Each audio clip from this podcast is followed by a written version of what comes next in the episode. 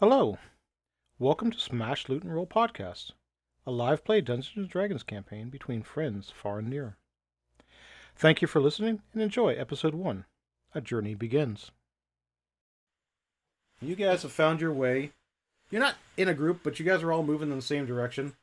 It's that time of year in the uh, on the sword on the Sword Coast that uh, it's uh, midsummer, about a week out of the mid, uh, a week away from the midsummer celebration. Uh, that's very common on the Sword Coast. You guys are moving up the road from the southern portion to get into Waterdeep, where one of the biggest festivals is going on. Much like the what we see Fourth of July here uh, in our world, but uh, the what makes this what makes this year more special is it is the every I don't know how do you say, but every four years there's an additional festival following the following Midsummer Festival called Shield Meet. So it allows a longer holiday for people, and they start celebrating a couple days before Midsummer. They get Shield Meet the next day, and they get to celebrate a couple days after. So you know, a celebration that normally extends three or four days is gets extended to a week. And you guys, for whatever reason, have been out traveling to uh, out. You've been out away from the city, and you decided to come back in.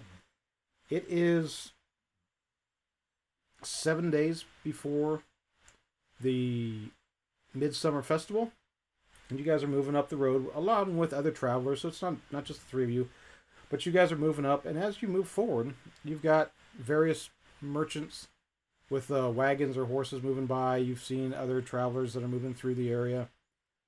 You guys are about a day's out, day's walk out of Waterdeep, knowing that you've also know there's several roadhouses, which are a combination of tavern slash inn that you guys can stay at.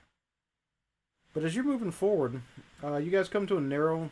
The road sort of narrows, goes between a set of cliffs, uh, sort of small rocky mountain areas.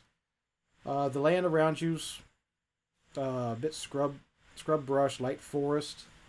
It is uh, mid afternoon, mid to late after. Yeah, I'd say mid afternoon right now. And you guys, when you get to that, the the road narrows gets to the point of people are having to pass through, but you guys are a little bit ahead. And You guys can hear behind you. You know the uh, you've passed this this horse and rider, and it's almost like the the rider's asleep in the saddle, and the horse is just sort of moving forward on his own. You see, you've seen those type of riders before. It's been a long ride for him.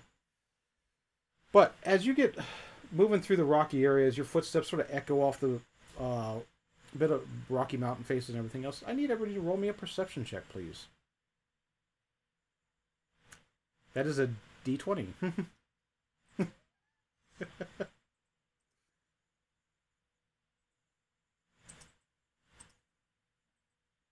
Eight. Eight. Three. Three. This is auspicious. Seven. We don't know shit. All right. Sorry. So Where's proficiency bonus? Let's see. proficiency bonus at first level should be plus one. Uh, can we use our passive? yeah. Uh, passive is 12. If your passive is better than your active one, so yes. Yeah, I'll use my passive. It's 12. Okay. Christina, do you know your passive perception? Twelve. Twelve. Okay. I do have we- also twelve for investigation. Yeah. Right but now, this. fourteen for insight. There you go. Kind of funny. So wait. I'm sorry. Let me read. Let me check this again. So this was a, a perception roll, right? Yes, it was. Okay. Yes, it is. So, sorry, that's skill. Okay. Uh, so ten. Ten. What's your passive, Ken? Uh, passive is thirteen. Thirteen. I rolled So a got- seven. You got thirteen total. You can always exchange if you roll low. You can always exchange it for the higher one. Ooh. Okay. You can always exchange it for your passive, or you can, or you can just simply say, "I'm going to take my passive and not even roll." Your choice. Okay.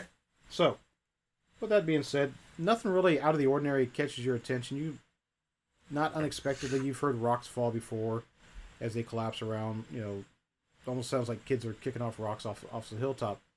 But what does surprise you is the, the loud whinny of the horse behind you, and as you guys turn to look, it's not the rock fall that's uh, that you expect falling down, but it's something burst out you, you in the cloud of dust you see a large reptilian head burst out and you see the horse shy away and uh and give a loud frightened whinny as you see the horse and rider jerk off to the left uh you see the people that are behind the behind the horseman uh, s- stop for a moment before you see them turn around and flee in terror from something. Oh Okay. crap! Everybody, give me an initiative roll, please. And I'll set the battle camera up. All right. Uh, put your initiatives in chat too. So for reference, you can just click on your nick if you've got what you call it running. You can just click on its box up there and it'll roll it for you. So chat, where the heck is chat? Which box was that, Ken? Uh, it's the dead center of your uh, character sh- sheet. It Mhm. says it's a, a hexagon with an ex- initiative in it. Yep. All right. I did good on this one.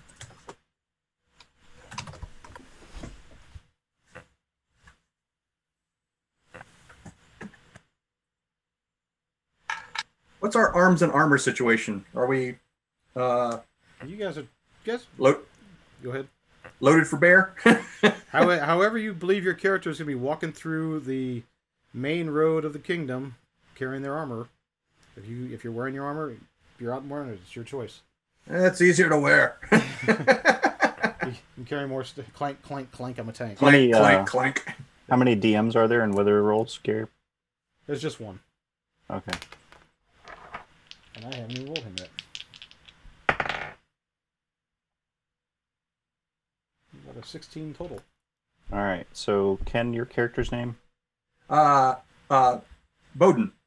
B O D E N. B O W D I N. That was very close. Yep. Um, Missed it by that much. and your character's name? Um, is it Claire?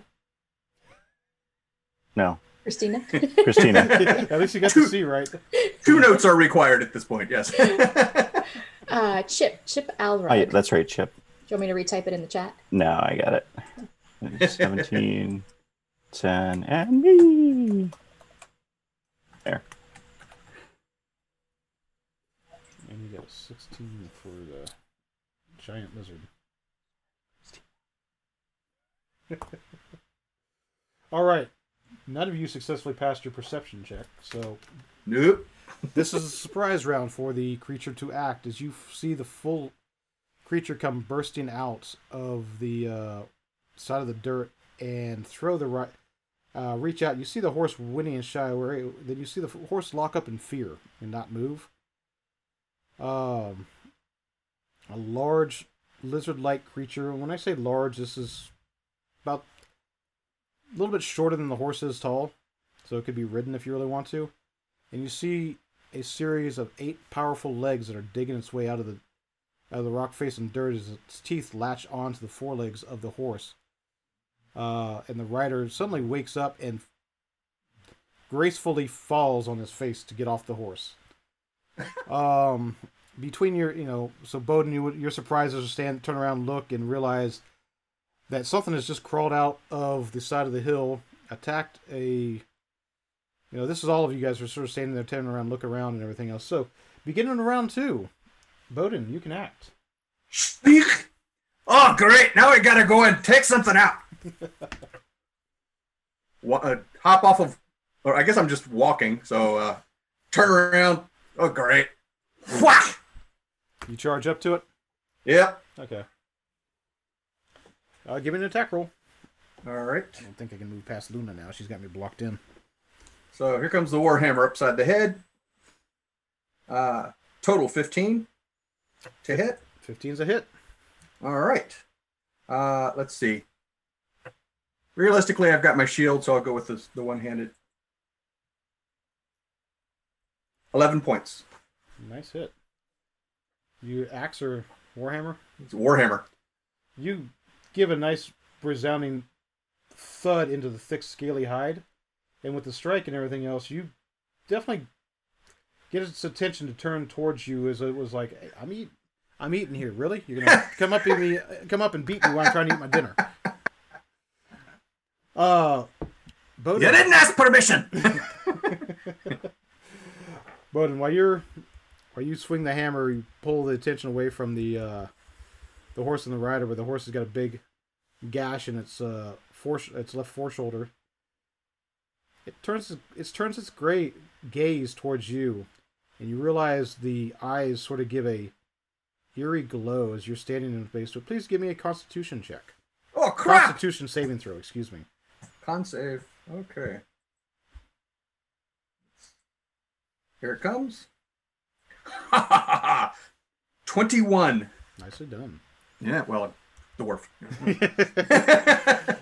you feel that momentary uh, fear that would actually freeze you in your place and everything else, but you're like, Ah! I've seen worse. I've heard worse stories than this down down in the, the dwarven kingdoms. Uh, but it doesn't doesn't freeze you up, but it still turns, and you see its jaws open up to see if it can uh, see what a tasty dwarf in a tin can in its tin can armor would taste like. Bring it, you little squirmy bugger!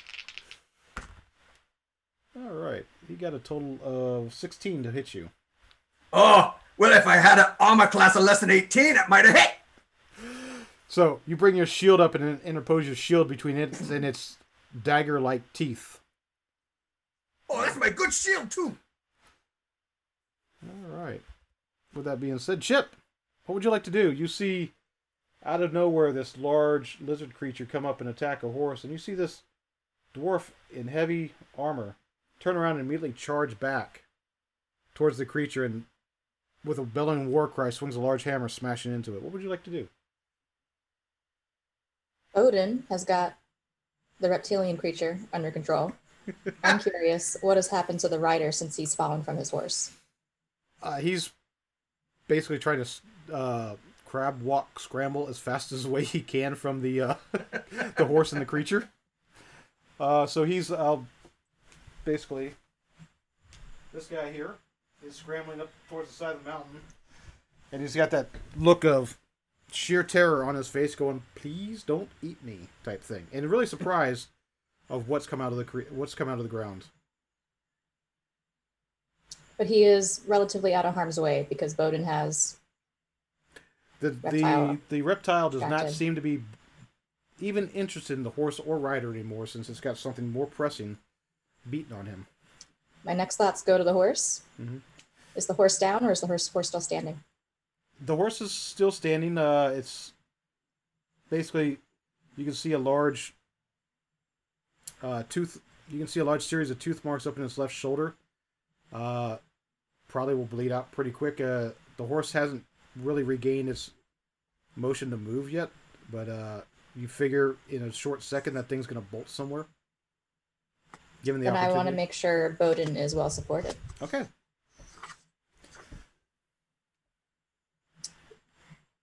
So how can I support Bowden? Well, you get your choice of movement, and you also get your choice of actions. So, if you'd like, you can move up, um, and attempt to. You have a movement of how many feet? Are you correct? 25. Twenty-five. So, Bowden, you have what? Twenty-five as well. Uh, movement. Uh, 25. Yep. Tiny legs. Relatively speaking. So you can come up alongside to Bowden either on one side. You can't, unfortunately, you can't because the creature's the size and your distance from the creature. You can't aid in a flanking, but you can come up and either attack the creature. You can do the help action, which will allow, which will give Bowden advantage on his next attack. Or you I can want do to some, help. Okay, if you give the help action, it's basically what you're doing is you're doing something to distract the creature, which uh, since you're aiding Bowden on his next attack, Bowden, you will roll with advantage. Woohoo! Adrock. All right. So, uh, oh, hold on before we get to you. Uh, so Chip, so what you get every turn is you get a uh, action and a movement. So sometimes you'll get a bonus action depending on what your skills allow you to do. Those could give you something else as well. So, but those are the three. Ba- those are the two to three basic actions you get every turn. Good to go. Yeah. Okay. Real quick note, I just noticed that if you right click on the interface for the the D&D Beyond on like say you want to roll to hit, uh, if you right click, you've got the advan- you've got the ability to choose either roll with advantage or disadvantage or just a straight roll. So, just FYI. They've really improved that interface last year. I know. Good lord. So, Adrock. I will uh, use my crossbow, and I'm going to aim it for the, the the giant reptile-looking thingy. Okay. Oh. Somebody might be getting a bolt in the back. Yeah, firing into melee. If, if if so, I'm sorry. Funk. Was, was, was not meant to. Uh, does 11 hit? No, 11 does not hit. Yeah, I, I missed. You see the bolt. Uh, s- you see the bolt fly free of your crossbow, no problem. But when it reaches the creature, you see its thick leather, leather and scaled hide as it just ricochets off into the distance. You're like, oh well, there goes that bolt.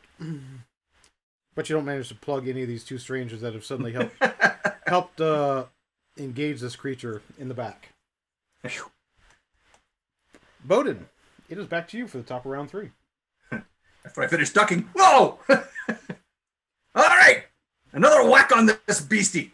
Whack! Give me a roll. Ugh. Uh, 11. As it turns to fully engage you and everything, one of its, one of its, you realize it's an eight-legged lizard. One of its uh, forelegs comes up and shoulders you out of the way, f- throwing your aim off to where you don't get a good swiping blow with your warhammer. Bowden, you are still the primary threat, so it goes chompity chomp on you.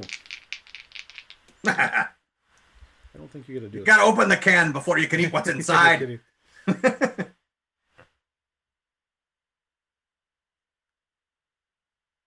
Okay, so at the start of everybody's turn. So also, Bowden, give me another uh, Constitution save, please. Ugh. Let's see.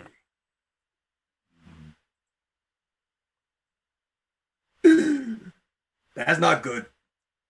Uh, Bowden shivers to his boots. I assume that's where we're going with this. Don't worry, what's your roll? Oh, hey, he rolled a five.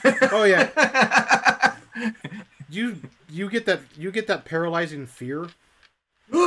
Uh, so it that's what also caused you to miss as well is that paralyzing fear of looking into its eyes and realizing exactly, you know, you're dealing with something that's not normally even seen above ground and rarely and even more rarely seen underground.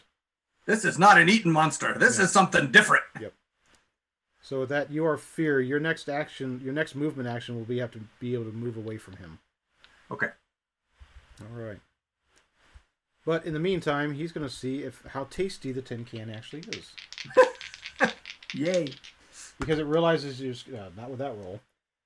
It grabs it, it snaps its jaw and everything, and uh, not realizing the shortness of the dwarf, sort of grabs that plumage on the helmet above you and sort of rakes off some of the uh, horse tail and feathers that you have. That was my good helmet, too. Chip, it is your go. And you also need to make me a constitution saving throw as well.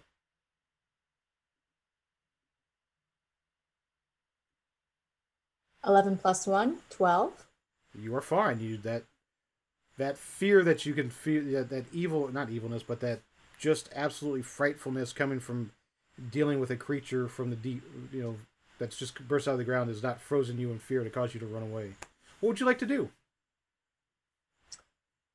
So I recommend running away. I have to say to my team, do we want to hightail it or do you want me to attack and buy you time, Bowden? Hit it! Kill it! ah! Oh, I'm coming, Bowden! Oh god. Um, so I only got a range of five feet. You're in base to base with it, so that's that's you're close you're close enough to hit it. Can I take with my short sword a jab at its eye? Yeah, you can. Ooh. Okay. So that would- All right, so D6, Actually roll a D twenty first to hit. D20. Okay.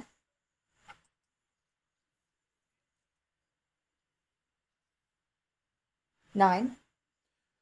Nine, you reach out with the uh, short sword to strike it, hoping to hoping to pluck out one of those terrifying eyes, and you feel the, the tip of your blade slide up and over its scales, doing little, doing no damage whatsoever. Quick check. Christina, did you just, when you roll the die, did you just roll a nine?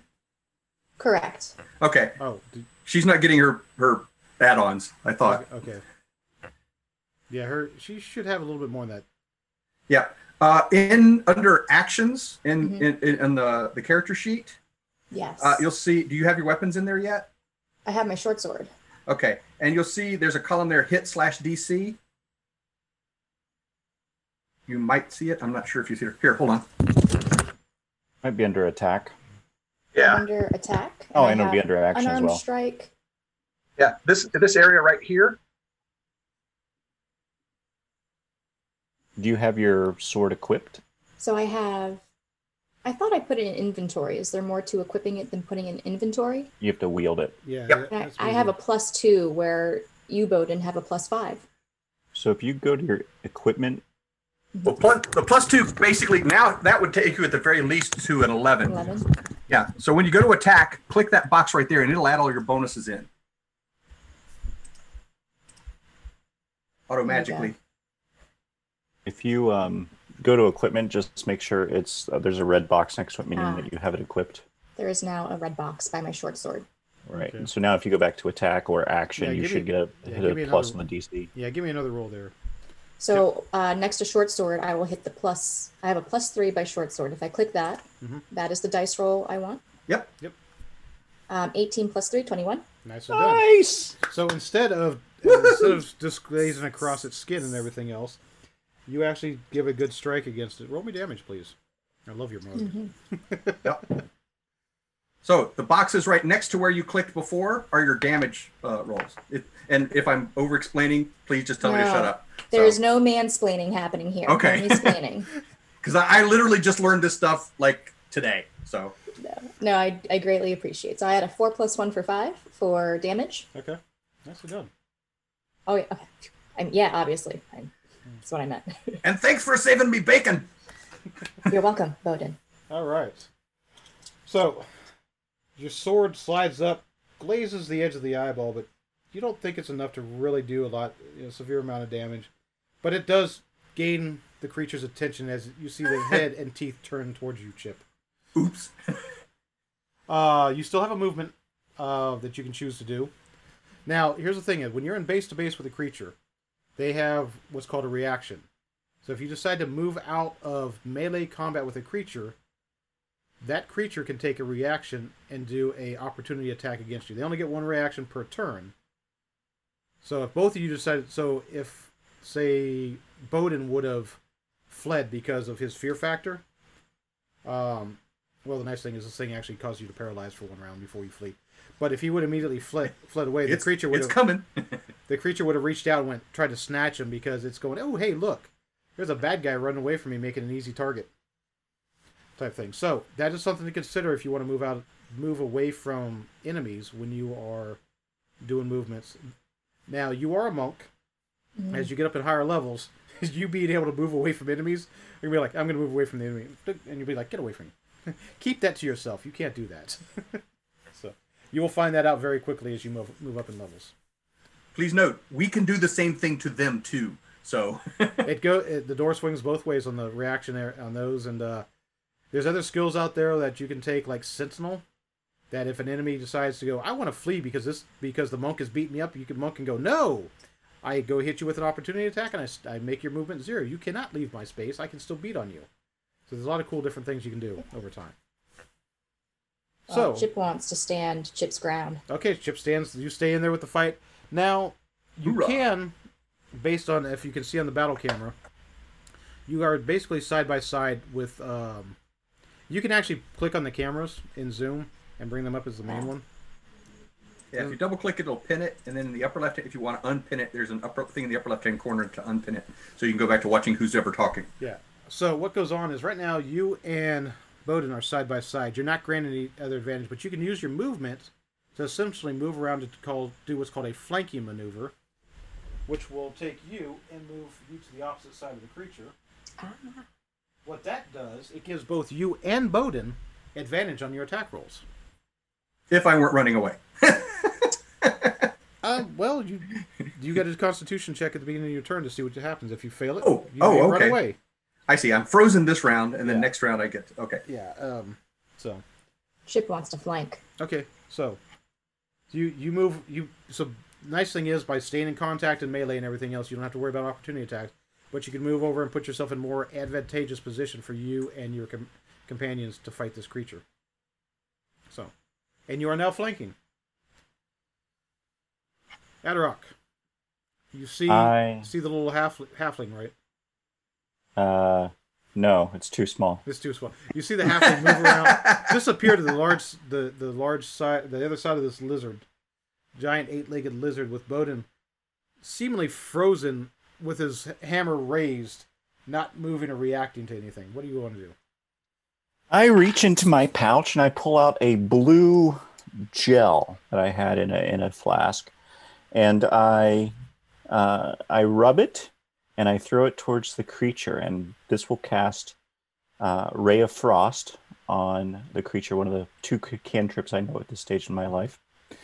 Uh, and so that is a Your throwing range is twenty feet, correct? uh, well, it's a the range of the action is sixty feet. The, so- what I'm doing with it is a um, is line. a flavor. Yeah, got okay. So it's a line attack. Gotcha. Just make sure I, I get the mechanics right. So sixty feet, yeah, well within range. And it's a D8. It's Ray of Frost. No frost chip. Oh, and it's a plus five, so that's an 18 to hit. And it does, It does. two points of cold damage. Just two points. Okay. You see a you well, Bowden, you're a little bit too afraid to figure out what that is, but nice blue spot appears on the creature where the where some of the skin freezes and turns black in a very short period of time. Ooh. He used frosting on it. and then I'm going to, I still have my movement. Um, so what I'm going to do is I am going to move. Can I, am, is that the, is that the pass right there? Yeah, so the dark the dark line in the center is the actual trail uh, trail slash road you guys are on. So you can move anywhere in between those about four squares. So Okay. have- Well, what I'm going to do is I'm going to move um, towards the horse uh, about three or four squares, four and then up one, four up one uh, to the right, or uh, oh, yep, there, there we are. Unfortunately, and the that ri- is- the riders. As you as you approach, you see the rider is just cowering in fear Where is that? And the horse has finally got back to its three of the three of its four legs. That is my turn. So with that being said, those are your positions. All right. Top of your- Fireball formation. Um, beginning of your turn and yeah, fireball formation for everybody. Bowden, please give me a Constitution save. Got it. Oh, eight. You have to flee your movement away from him.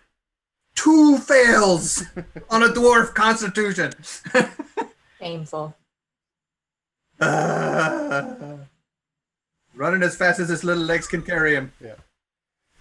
Um, your movement is fleeing away. If if you have a ranged weapon, you can still engage him with an attack from the range. Uh, oh, oh, wait, I know what I can do. I can, uh, I'm gonna throw a, I'm gonna throw a sacred flame over my shoulder. Ah! right. It's a Take that! dex save for them, right? Uh, yes. This is dex save. Not very good. This is a moment where Chip could like monk in and make sure this. What, what, what was it again, Bowden? Oh, sacred flame? Sacred flame. Can I make sure the sacred flame deflects where we want it to go? Did you use the help he gave you, or she gave you? Oh yeah. Do we remember I gave you help? Uh, Yes. yeah. I did that with a very bad, I rolled a one and a six on my attack roll on that Oh. round. All right. On that So it fails its it fails its dexterity saving throw to full damage. Woohoo. All right, here it comes. Oh, I'm just uh one. yeah, All right. I am tempted to fake these rolls, but nope, nope. Hit that was a one. Yeah, So a TPK on our first session would be amazing. yeah, that would be great. I already have the rating of a killer DM. that just that would just ensure the rating. what happened in session zero? He killed everyone without compunction. Shortest campaign yet. Yeah. Never left session zero. All right. Um, Bowden, or not Bowden, you're you're running away. Chip, you're in base to base. Please give me a Constitution saving throw as you realize it's just you and the giant eight-legged lizard. A very 12. 11 plus 1. 12. perfectly fine. You're like, yeah, screw you, lizard. You may be bigger than I am, but I'm still gonna whoop you. Mm-mm. All yours. Not today. All right. Uh, so would it be crazy of me to just go nuts and jump on the lizard's back No, by all means. Rule and of just cool. go Do it. crazy with my short sword and just All right. So is that give, feasible? yeah, give me an athletics check as you go The- as you use your movement to run up one of its legs and plant yourself. You know, you're gonna do the you're gonna do the eight second bull ride. Well, it's called the eight second lizard ride. I believe that is So, the I believe that is the mounted fillet action. Kebabs tonight, y'all. Hope you like lizard. so, well, athletics, not strength, not dexterity. Correct. So athletics, if you're trained in it, uh, this would be acrobatics because you're trying more a more dexterous activity. So what you get to do is you get to roll. Um, acrobatics is a dex base.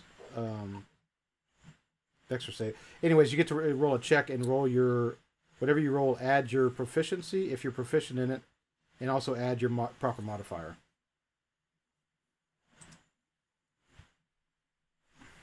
So, for instance, under the skill of uh, acrobatics, my Yeah. dex has a plus two bonus. So I would add that plus two. Is there anything else I would add? If you're proficient in it, you get to add your proficiency. Ah.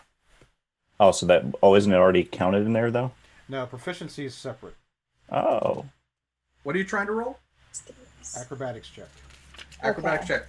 Yeah. So for skills, I am super limited, and acrobatics is not one of the selected.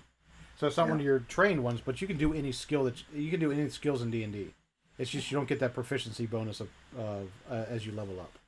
yeah. What, what's the what's the plus number next to acrobatics on yours? Zero. Plus zero. Ooh. Good luck. Yeah. Bon chance, mon ami. Yeah, you're, you're trying to be uh, you're trying to be very not graceful, but you're trying to jump yourself onto a moving creature. So which dice do I roll to go D20. with my plus zero acrobatics? D twenty. How's your athletics, by the way? That's like one, two, three things down from our Minus acrobatics. one. Oh, yeah. You shouldn't do either one. Of them. shouldn't do that one either. Well, I mean, if you're gonna roll oh one, man, do whatever you want. This is true. my D twenty rolled a seven. Okay. You Wow. in your Roll up. you go to put your you plant your uh, one foot on one of its uh, legs as it's starting to move around to engage you with its teeth, and you don't get a good good grip to actually move up, but you can still strike it with your sword. I You're didn't not- stab myself though. That's Go ahead and swing. Your, go ahead and swing your full. sword. okay. Swinging. Uh, so which would that be? That would be another attack roll with a d20, or you can click on the little icon next to your sword. For matter what- damage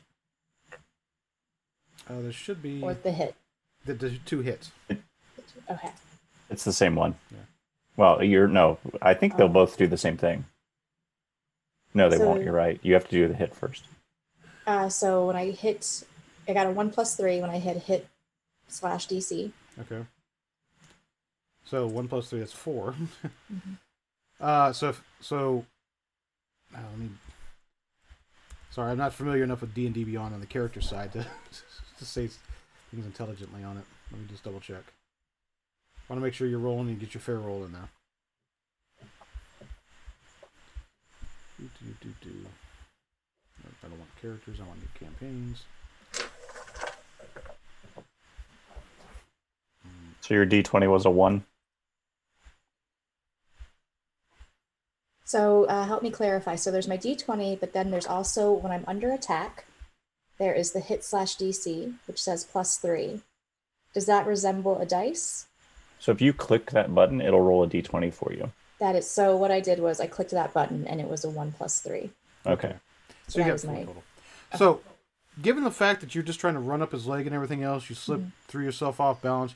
Your sword swing wasn't really effective going in and just glanced off one of its armored shoulders. You're like, that didn't work very well, doing no damage whatsoever. You don't. At least you don't manage. At least it's not one of those things where you stab yourself in the foot with a natural one. Did I? So I didn't get uh, nothing. Not an Achilles tendon. Nothing. Not a scale scratched. I mean, it, it, you. It's embarrassing. It, it's like uh, when you go by and key a car and you don't even leave a mark. Not that I would. Not that Chip. Chip would not do such a thing. No, no. No, but the DMs do. All right. Adrock, you are up. All right. Um, I would like to move to the other side of the horse, uh, in line with where I am, Okay. and a little bit towards my other character to the right. Nope, other way, other way. Yep, right there. And I'm now facing, and I can see everybody, can which see is kind of cool. Um, and that's important. And I'm going to now uh, try to. Uh, I pull out a red uh, piece of gel, and I use my alchemist tools, and I, I say something, and I throw a red piece of gel at it, uh, and it turns into a firebolt, Ooh, nice. and we're gonna see what what happens. Firebolt is a D10. I hope something good happens. Ooh, something good happens. And uh, that's a 23 to hit. Oh, it definitely blasts into his, its side as you know as it's turning it's turning its toothy maw towards this small halfling that you see engaging. And that is seven uh, fire damage. Nicely done. And that is my turn. All right. As you let loose with the firebolt, you see the bolt catch it just behind, just at the top of the head, and sort of roll its way down the spine and into the tail. You can see the skin blacken and char from it, and you see the creature. Um, technically, you're within thirty feet. I'll just go ahead and give me a Constitution roll. I forgot you had you were within thirty feet there. Uh, Adrock. Ooh, that was a good one. Hope they're all that good. Um, my constitution is plus two, so uh, seventeen. And so that means Oh wait, um, my sa- it's a saving throw. saving throw. Oh, uh, 19. Okay. So that means your firebolt successfully goes off, and like I said, it hits just behind the back of the head and rolls down the center of the spine, reaching all the way down the tail. You see the skin blacken and char as the damage goes, and you hear the creature rear its head back and let out a roar of anguish as it can, as you can see the sunburn goes to one of those really deep burns that you're like, it's gonna hurt the next day. Bowden, you All were- right. you were able to move 25 feet away from it, so you're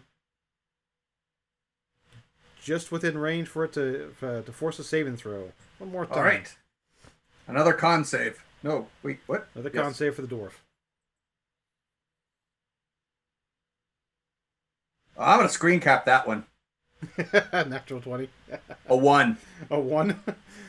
so you got to keep moving away at your speed. So you move another 25 feet as far fast as your little legs will carry you. Yes, I am. Even as even as delicious smelling as the uh, grilled lizard might be at the moment, I'm gonna keep running. Okay. You guys Can I fling? Can I fling another spell over my shoulder? Yeah, Ah! Another sacred flame. Let's see what we can do with this mess. uh, how far does the sacred flame reach? Uh, range sixty feet. I'm in. Yeah, you guys. This this last sacred flame at this range. Okay, guess what I got this time? A two. A two. You're just going up the ladder slowly, aren't you? Oh yes, I am. So, between Adrock's fire flamethrower and Bowden's sacred flame, you see the creature look down at you, Chip, and then look back at the holes dug, and you see it take its movement and start swinging back around from the hole that it came out of and start digging its way back in. You see, for such a large creature, it quickly moves and vanishes back underground, and you can still hear it moving with the cave, its uh, natural tunnel collapsing behind him. That was frightening. Oh. So, the creature has fled between the magical energies that have been thrown at it. It wasn't didn't it you figure it wasn't worth the meal that it was trying to get out of the horse. So he ran away snickering. Did not get the horse flesh meal that it so so so desired. Um, with that being said, I'll finish out the round. Chip, what would you like to do? Oh, while I may not be an acrobatic, athletic no monk, uh, I am now concerned about the horse. Okay. Is what is the horse doing? Attack of opportunity. How about that, Gary? Oh yeah, actually, you know what? It, it, you're right, Chip. You actually get an attack of opportunity as the creature flees away from you. So give me an Oh, attack roll first. So rewind. Yeah. The tunnel has not collapsed yet. Nope. As the thing starts burying itself under the ground, as it moves out of your range, it, there is an attack of opportunity available to you if you'd like to take it. Who gets it? Uh, only the people in base to base with it. So Chip is the only one as it flees. Get it, Chip. Unless Twenty you plus three. natural twenty, When you say a natural twenty, what does that mean? uh, you roll. When you rolled, did it show a twenty as an as at what you rolled Yes. plus whatever? yeah, so Correct. you rolled the maximum number of dice. So that's a critical hit. Woohoo! So Ding. the way we do critical hits a couple different ways is um, I do what's called exploding dice.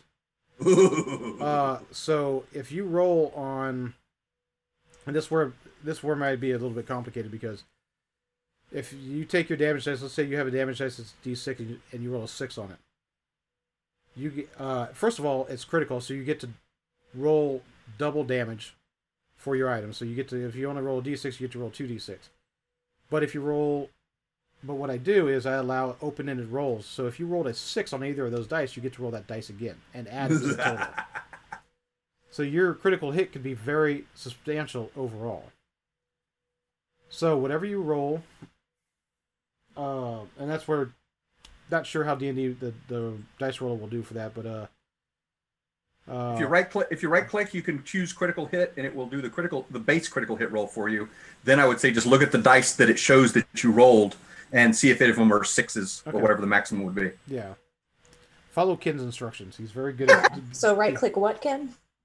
Uh, okay, so where you would normally right click to, or where you normally click to do your damage, it's the number next to your your uh, the box that you would click to attack. Correct.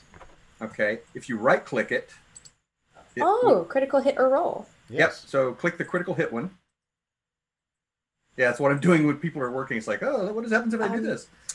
DM, you did mention six, uh, D6, right? Yeah. Is your These were okay. short sword a d6? Uh, do you, does it roll a d? What it, on the right side it says one d something for damage. What is it? Is it d6? Yes, one D6 Okay, yes plus one, and then um, they both rolled three, so three plus three plus one. Okay. So if you would have rolled a six on either one of those, I would have said let's get. I would have said just do another regular damage roll with the, that, and you would have added that to that total roll. But I So did not roll sixes. unfortunately, so it looks sounds like you did what seven damage. Mhm. Okay, well that's still a good hit. Solid hit. That's a very solid hit, especially given the creature and everything else. So, so you give it a parting shot as it ducks back into the tunnel. You get a good, you you uh, keep a souvenir of the tip of its tail for uh, a, a remembrance of this fight. But it eventually does get in the tunnel and go away. Um, and that's your reaction Chip. That's your reaction to it leaving the battle. Uh, what would you like? You said you wanted to go check on the horse and everything else. You see the horse is uh stood up and not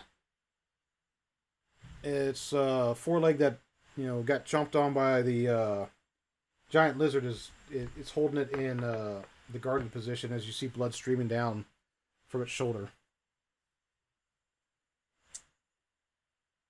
I'd like to get the horse under control. okay uh give me an animal husbandry check Uh, animal handling. animal handling thank you husbandry is Plus- the last the last thing All right, it's a plus four. Yep. And I rolled a seven plus four, 11. you manage to get a hold of the bridle and you know start calming the animal down even though you can tell it's in pain and terrified of what just happened because it was almost eaten adrock actually i'd speak before i move chip anything else Oh, how how are my other? How are my two comrades? uh you hear the dwarf going i'm leaving uh you see the uh looking over the horse you see the other other one that is uh the other uh, person, the hob- hobgoblin, has uh, is standing there next to the cowering human, watching the uh, giant lizard tunnel back into the ground, kind of looking a little disappointed. But if there's nothing else, Adrock, what would you like to do before the round closes out? I will uh, put my hand out towards the human and say, uh, "The beast is gone now," and and wave and hold my arm out to help him up. All right, all right, we're out of combat now. So, with that being said, you hold your hand out. The human sort of looks up at you, and goes, "Holy crap! What the hell was that?" He's like, then he looks at you and he's like, "Oh, man, I am lucky you're all here." Takes your hand as you pull him as you pull him to his feet and everything else. He dusts himself off a little bit. Looks around. He's like, "Oh, man, that was a that was terrifying." But somehow I lived. He goes, uh, then he looks over at his horse. He goes, Sparrow! Holy, and he immediately runs up to his horse and, you know, he's got that hand where he's putting on his head, sort of like freaking out, running through his hair, wondering what to do, watching the blood seep down the edge of the horse. Um, Bowden, you no longer have that uh, feeling of terror behind you. It sort of just faded away as you turn back. What the? Let What? look and see it's gone. Why? Uh, oh, whoa, the horse! Run back. Oh! Uh, full on cure wounds. Okay. All right. Give me a roll. Alrighty.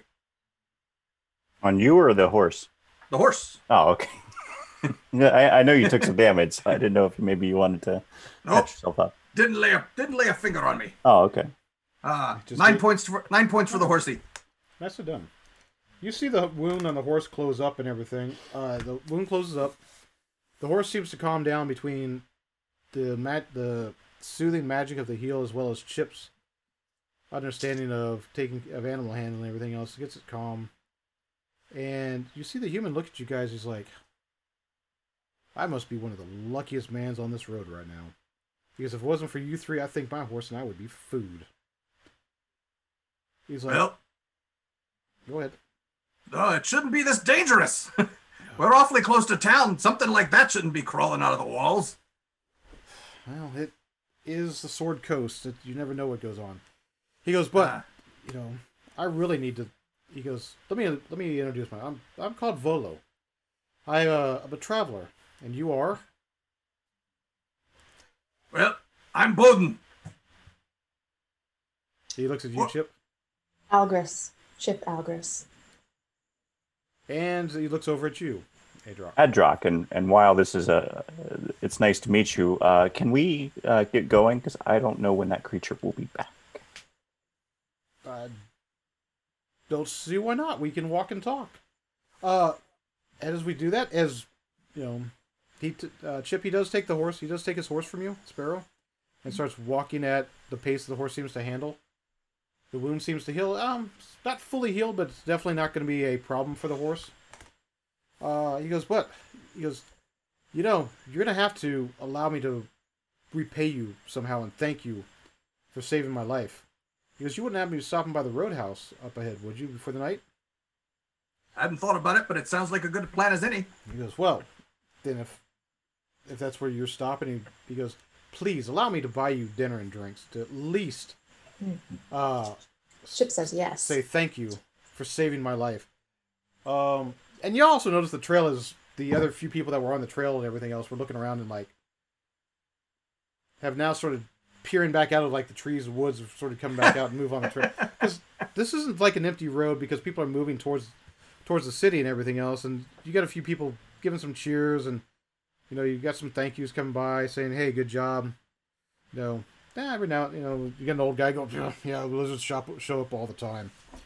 Know, you got all sorts of stuff going on. But you guys have a nice, easy walk for about another hour before you guys hit the roadhouse, and it's exactly what you would expect. Uh, it's situated about a day's outside of uh, Waterdeep. It is a place that carriages and travelers can stop for the night safely. Uh, it's a combination of tavern slash inn slash stable, self-contained thing with a nice. I wouldn't say defensive wall, but you know, think of it as a well-defended ranch. uh, setup. And um, on, on the way, I want to talk to Adrock because something's a little askew here. Talk So- to you. Uh, so, so, Adrock, uh, your people and my people historically have not gotten along real well. But I really appreciate the fact you had my back back there. I would I would say that my people don't get along well with uh, with ourselves, let alone anyone else. Uh, but uh, yes, Well, I appreciate it. It's very much appreciated. And you, little one, and I, and please note, there aren't many I can say that to. you just throwing yourself right in the battle. Much appreciated. That was amazing. Mm. Were it, Back at you. were it not for the fact that it obviously used some sort of horrible spell to cast some sort of fear over me, I'd have been in there with you. Your intentions are pure. Good, Bodwin. Indeed. so Bowden, why don't you take a moment as you guys as you guys are walking and talking to describe describe how he looks, you know, you know how Bowden looks and you know his armor and everything else, anything that would be attract the attention or curiosity of your traveling companions. Well, Bowden looks like a walking tin can with a giant hammer over his shoulder. He's got a, a bit of a cranky fa- look on his face, but it's got a twinkle in his eye as well. He's sort of like Santa Claus with a little bit honked off about him. Uh, his eyes are bright blue. He's about 4'11. Uh, he's got black hair. Uh, his skin is medium brown, and he's kind of young for a, a, a dwarf. Uh, but basically, he's uh, pretty much a solid uh, rock. He's four he's four foot tall and he's four feet wide. Exactly. Chip, why don't you do the same? Describe what your companion, what the, your traveling companions see. Ah, Chip, being gnome and monk, while 41 is a little slight and a little boyish looking, because I believe I've got centuries ahead of me and I'm going to age pretty slowly. kind of a mix. If you were to uh, know of the muggle world, um, Chip would speak like William Shatner with Mark Dacascos in his role in John Wick as character hero. So Chip likes to talk in third person, and Chip is pretty joyous. Chip is gleeful. Nice. Uh, Chip is small, slight. Chip has a cute fro of hair. And Chip has a twinkle in Chip's eye. Nice. And always, never, but al- maybe last but never least, Adrock. uh, Ablot Adrock uh, is a hobgoblin. Ablot blah, blah, is a hobgoblin, uh, about 5'10", 5'11", and he's got pointy ears, the the the square face with the jaw, the jutting jaw, um, and he his eyes uh, betray nothing.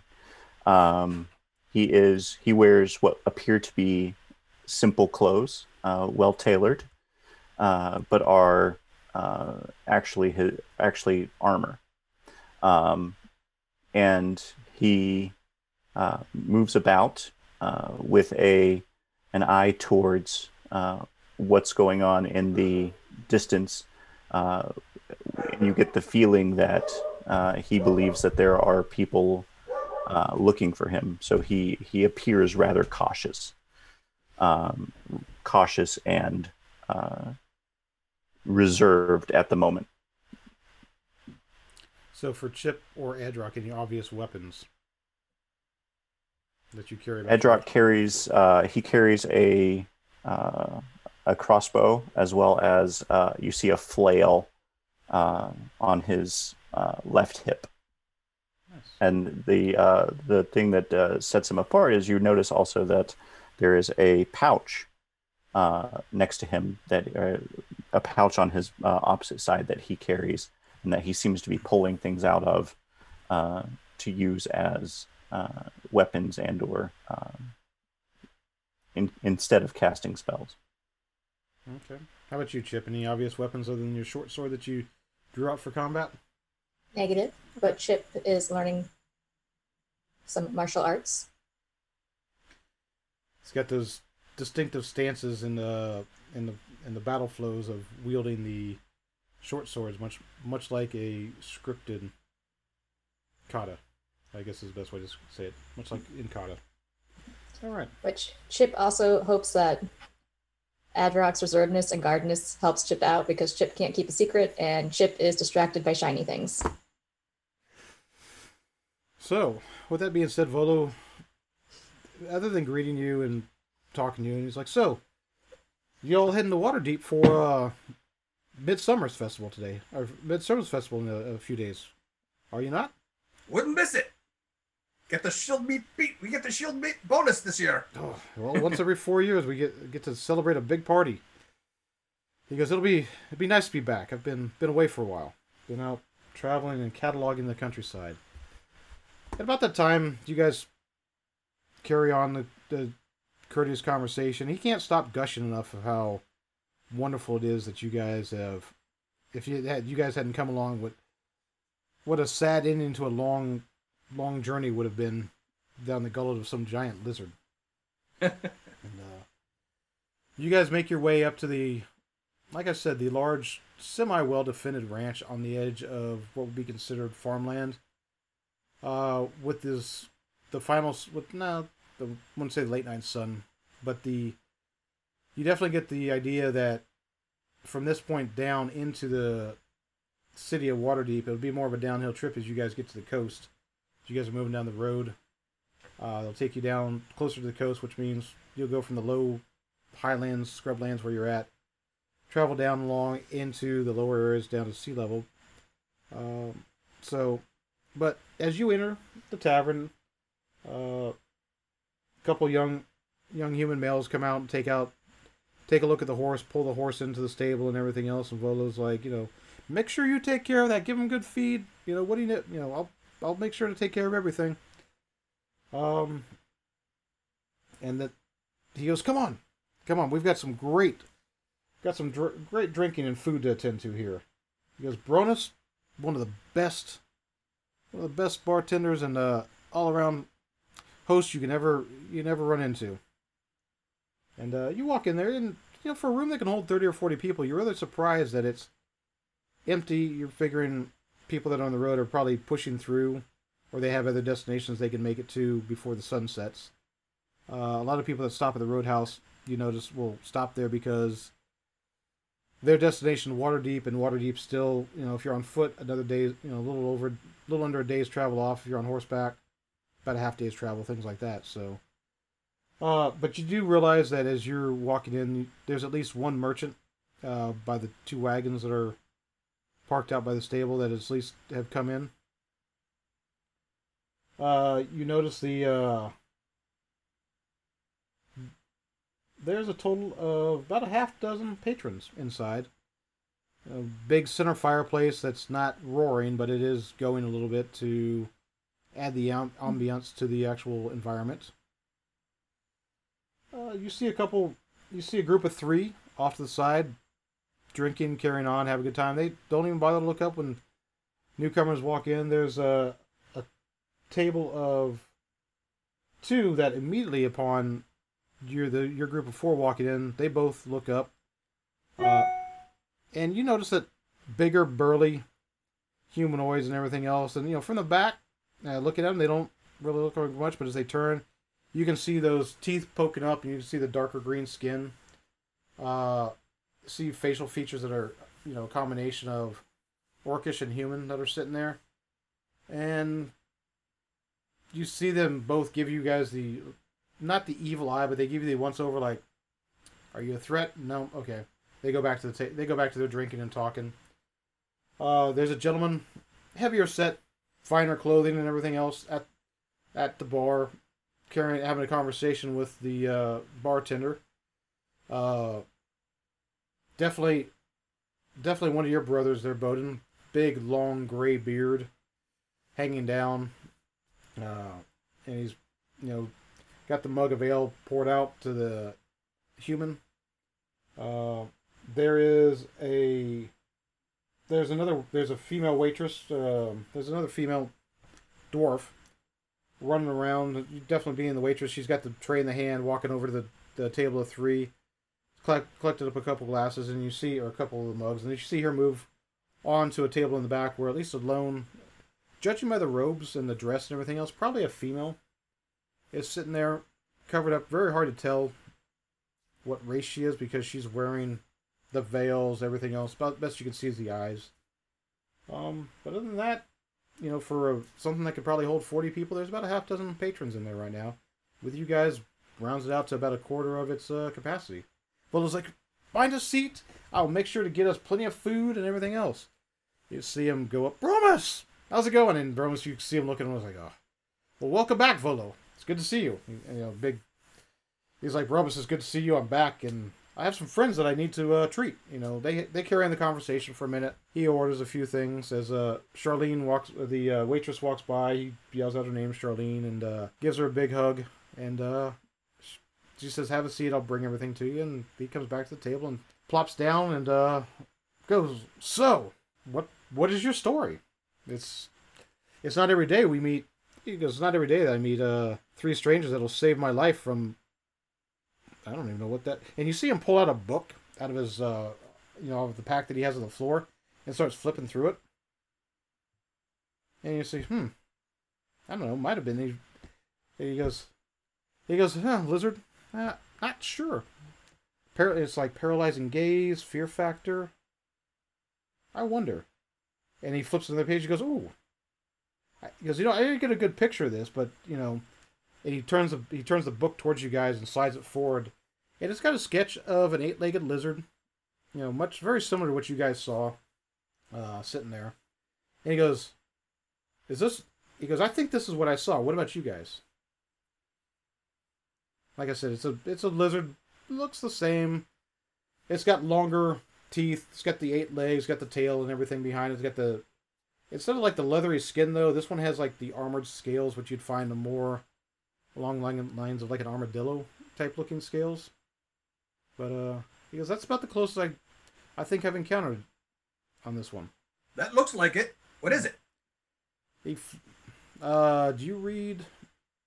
What language? I know what it. I know what it is. what languages do you, does the Aiden read, or Bowden read? Excuse me.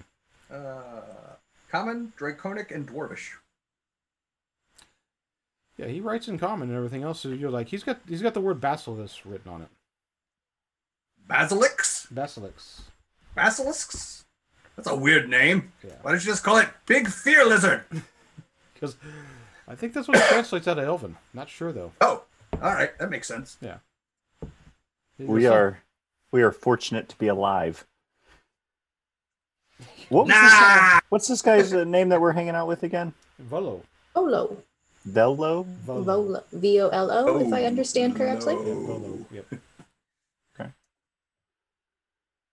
was- Volo, I would uh I would love to hear your story. What brings you here? I am returning from a long travels down in the uh, vast jungles in the land of Chult. It's like I've gone down there to catalog the creatures and the indigenous life, uh, indigenous life that's down there, and with a little bit of luck, get the history of my travels once again published, and make a uh, make a very fine tale of what's gone on in the world. This would uh, this would seem to be your your domain, but what is a basilisk doing uh, this close to civilization? Given they're uh, generally an underground creature, and uh,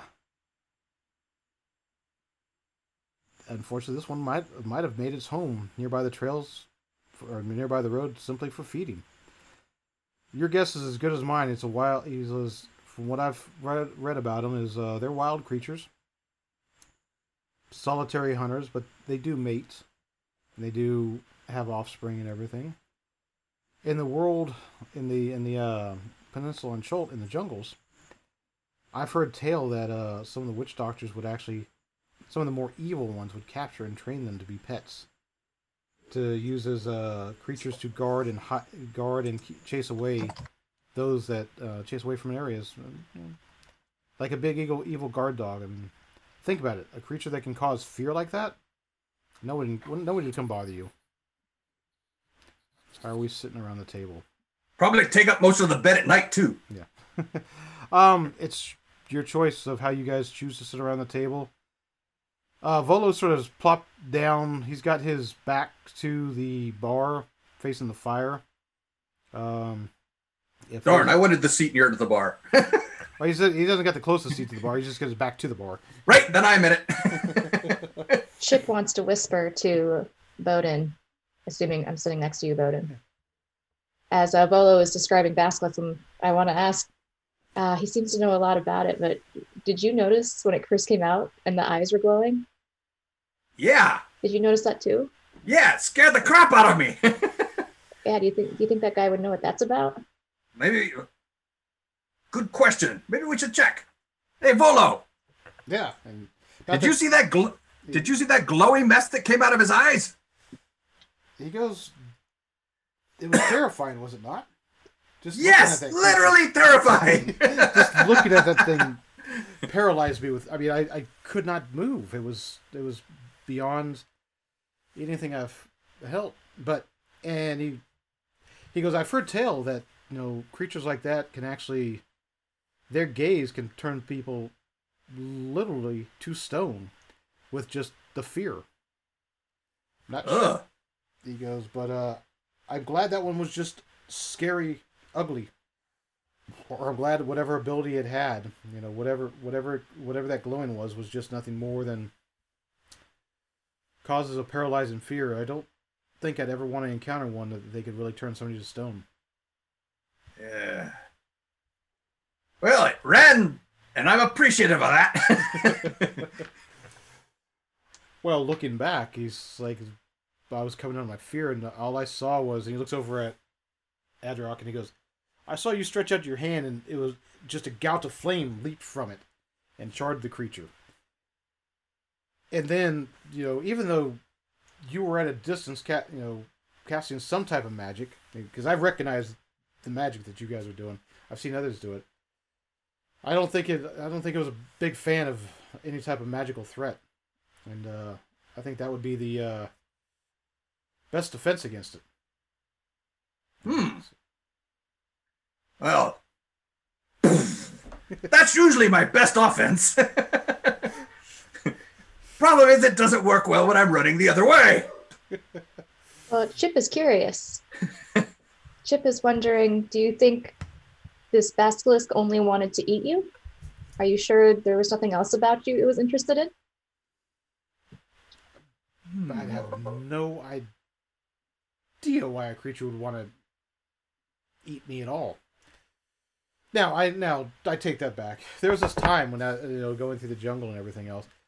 I was walking along the trail, and you know, it's just one of those things that happens when you're on the trail. That uh, happened to look down, and uh, yes, Beauty is barking up a storm. NPC. Yeah, it's a you, you guys hear a dog barking off in the distance. You, you guess the kids are playing outdoors, outside, and you know if nothing else, whatever's being evil around the ranch is being chased off. But he's like, anyways, back in Chult, I was moving along a trail and uh, I did I did encounter a very large serpent that uh, had no qualms in trying to eat me at all and uh, it would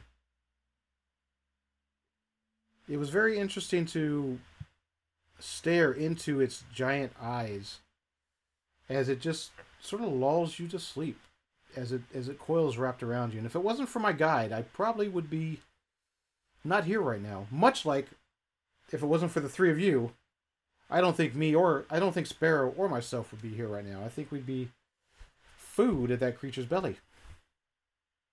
Chip is thankful you're so lucky.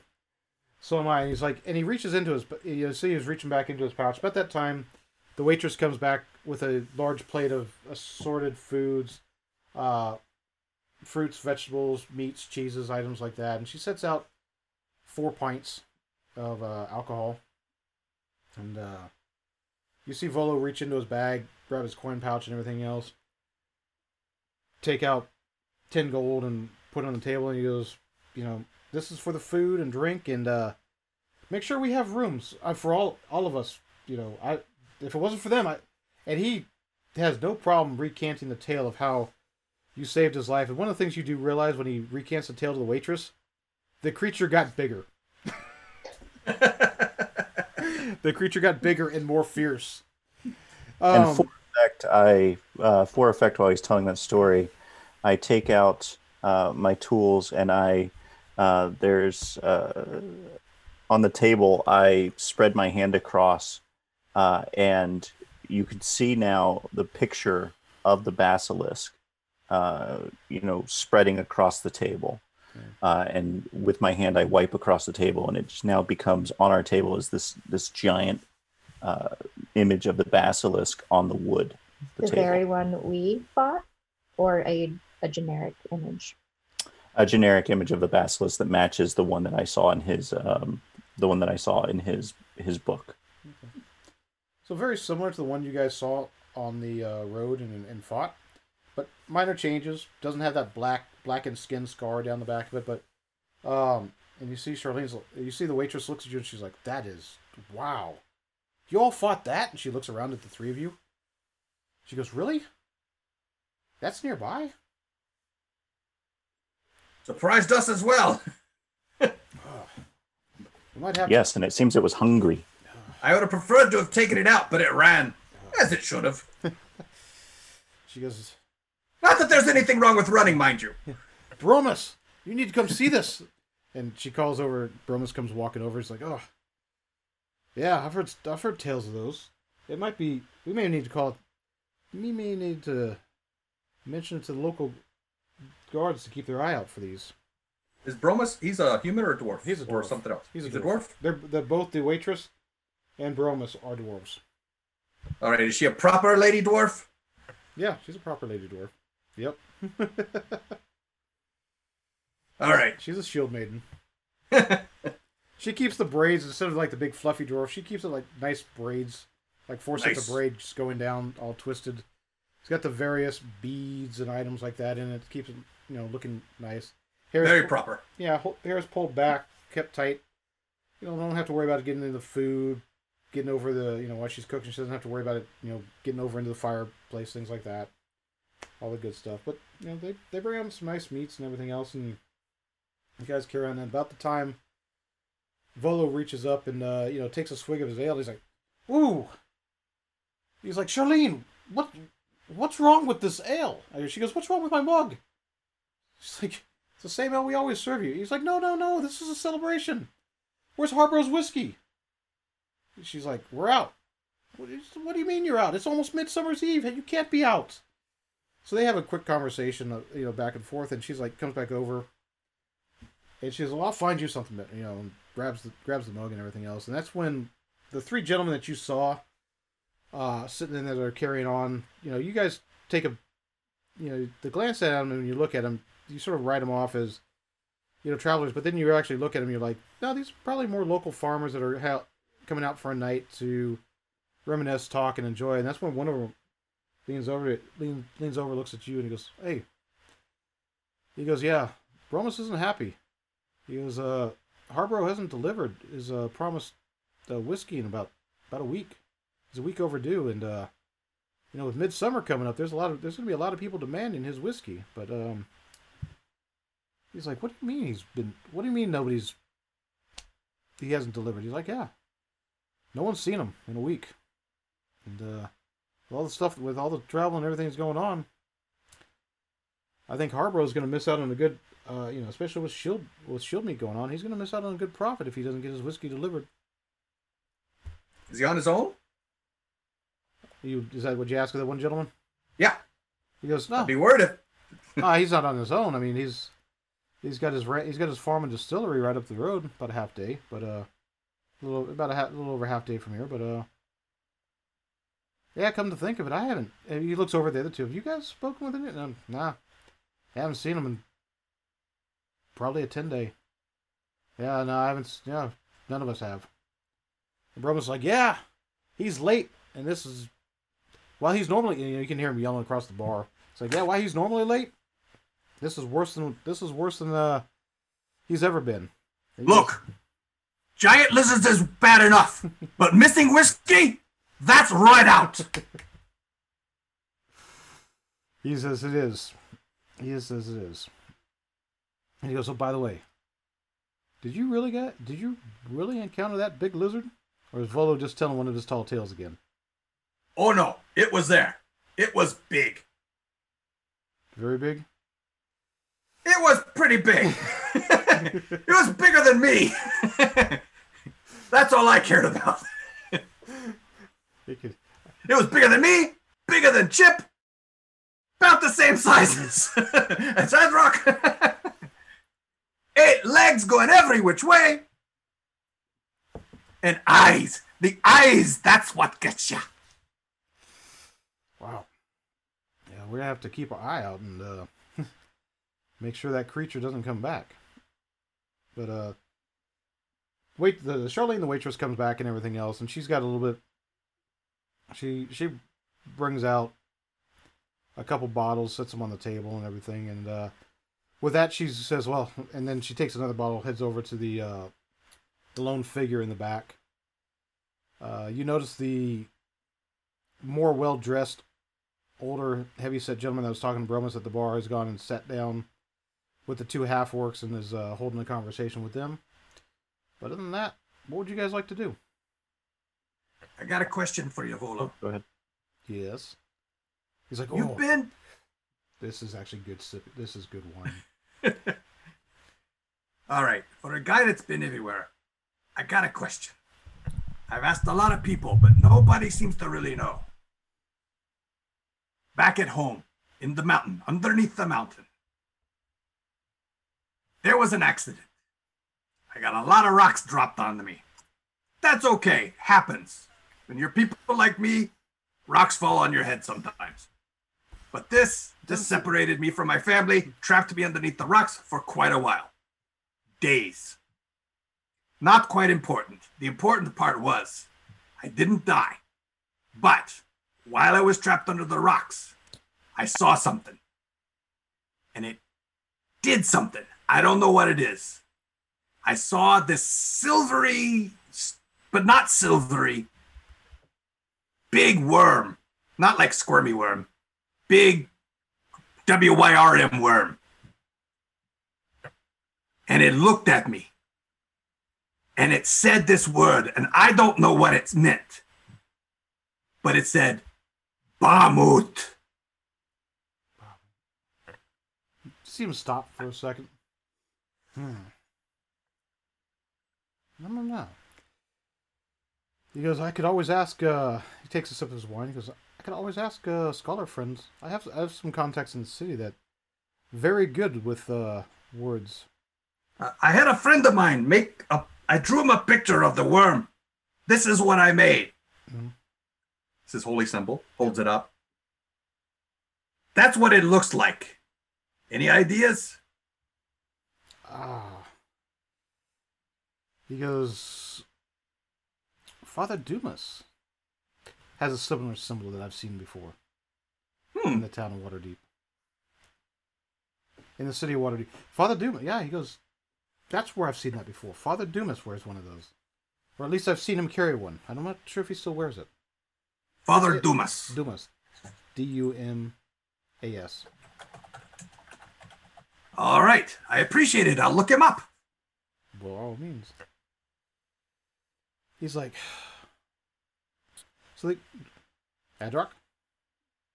I was I was going to say I uh, I motioned for Charlene uh, to come over, and as she, She uh, on over. Just, as she bends down next to me, I, I slide her a, a gold coin and I ask her, uh, "Who is the shrouded gentleman in the corner, and what's his business?" She gives a bit of a chuckle. She goes, "Well, the, the shrouded one is not a gentleman. It is a, uh, a young lass. Um, she seems to be waiting for somebody who has not made his appearance yet, and uh, she seems somewhat upset, but at the same time, uh, not overly disturbed by her missing companion." But if you'd like to know more, I'm pretty sure you could ask her herself. Yourself. I pick up my drink. I walk over uh, to her and I say, uh, "Is this seat taken?" She looks up with that slow, almost air of boredom and looks up at you. Does that size up, size down? She goes, No. Are you interested in taking it? It's it, it is uh, it is positively lovely to meet you. Uh, I am Adrock, and I, I sit down, and I say, uh, "Why does no one else have the pleasure of your company right now?" Ah. Only because the the one I'm supposed to meet is not here yet. But he will be soon. He is running late. Because I'm Viren. What was that? What was that last thing you said? I am Viren. V I. R R E N. Wonderful. I'm from Waterdeep. And I don't take I don't take it you are from the city. Where are you from, Adrock? Oh, far off. Uh, I haven't seen my my homeland in some time. Uh, but now I am I am where I can uh, where I can tinker and where I can uh, meet fine people such as yourself. Understood. Now, what's uh? Give me an insight there check. Insight check there, Adrock. Insight or investigation. Your choice. Okay. You Uh, I'll, I'll do which whatever does better for me. Let's see. Insight gives me a plus zero. Investigation gives me a plus three, so I'll take the plus three. uh, I have a twenty-two. So as you're as you sit down, as you start speaking to Viren, you notice that you take a, a harder look at the you take a closer look at the clothes and realize they're much finer than they look at a distance. The outer clothing is meant to be travel clothing, you know, meant to be a little bit more worn rough, but you can see, you know, more like the silk ro- uh, more like a silk dress. You can see the on her hand where jewelry would normally reside is no longer there. Um, she wears very fine clothes and she has some obvious signs of other wealth. But she's not openly displaying that wealth.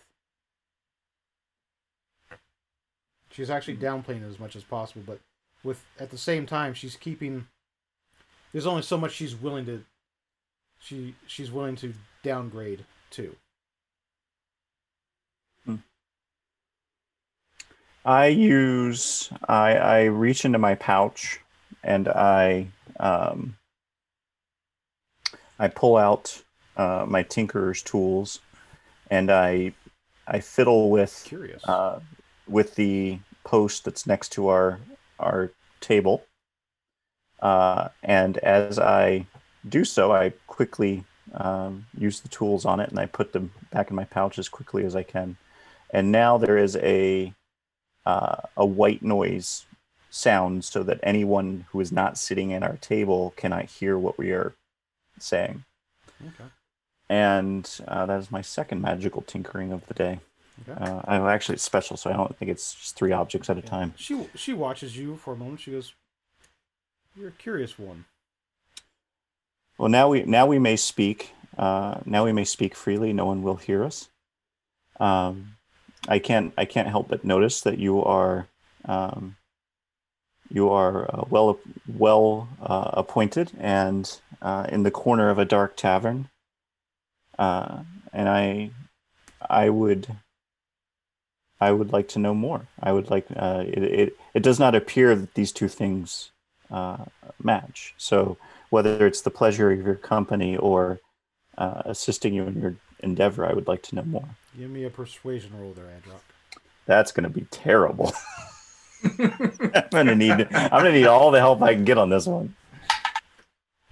Oh, that's a nine. As I told you, that was terrible. That was I have minus one persuasion. So she looks at you. She's like, "Hmm. Well, I'm not in the. I'm not normally in the habit of divulging what I do or why I do it to a stranger I just met in, in as you said, some dark, dimly, some dimly lit tavern. But given the circumstances and my concern for my companion, I, you seem like somebody I could at least have a have an honest conversation with. She goes, I'm waiting for a friend. That is, uh, he's about a day's overdue. Which concerns me, but given the circumstances of our relationship, I do not doubt he has his reasons.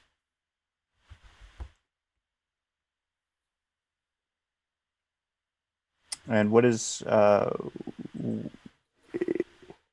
is this uh why was this friend coming to meet you and and why here?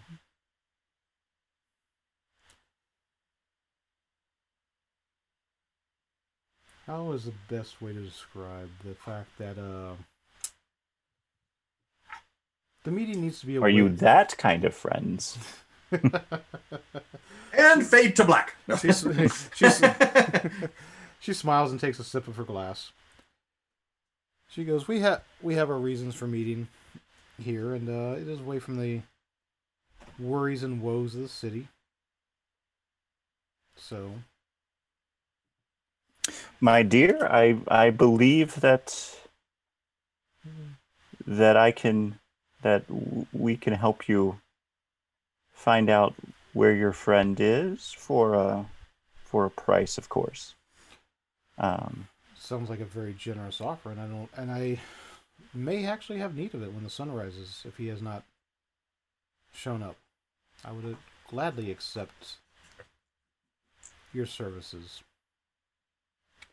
well, I trust that uh, we we will be staying here, but uh, you should you can ask around for me. Uh, I'm you sure probably you won't see any other hobgoblins in town. I'm pretty sure you won't be hard to find. I will And- be, I will be here till I will be here till mid morning tomorrow. If my friend has not shown up, I will uh, seek you out to. M- maybe you can go find what he, where he's off to. I'd be much disappointed if he does not arrive tonight. I look forward to it. Would you uh, would you care to join our table, or or shall you remain here? I would not care to join your table, good sir. Well, I, I will take my leave of you then, uh, and uh, we'll wait your call. Hopefully, it doesn't come to that. I That feel the same way. Thank you for an enjoyable conversation.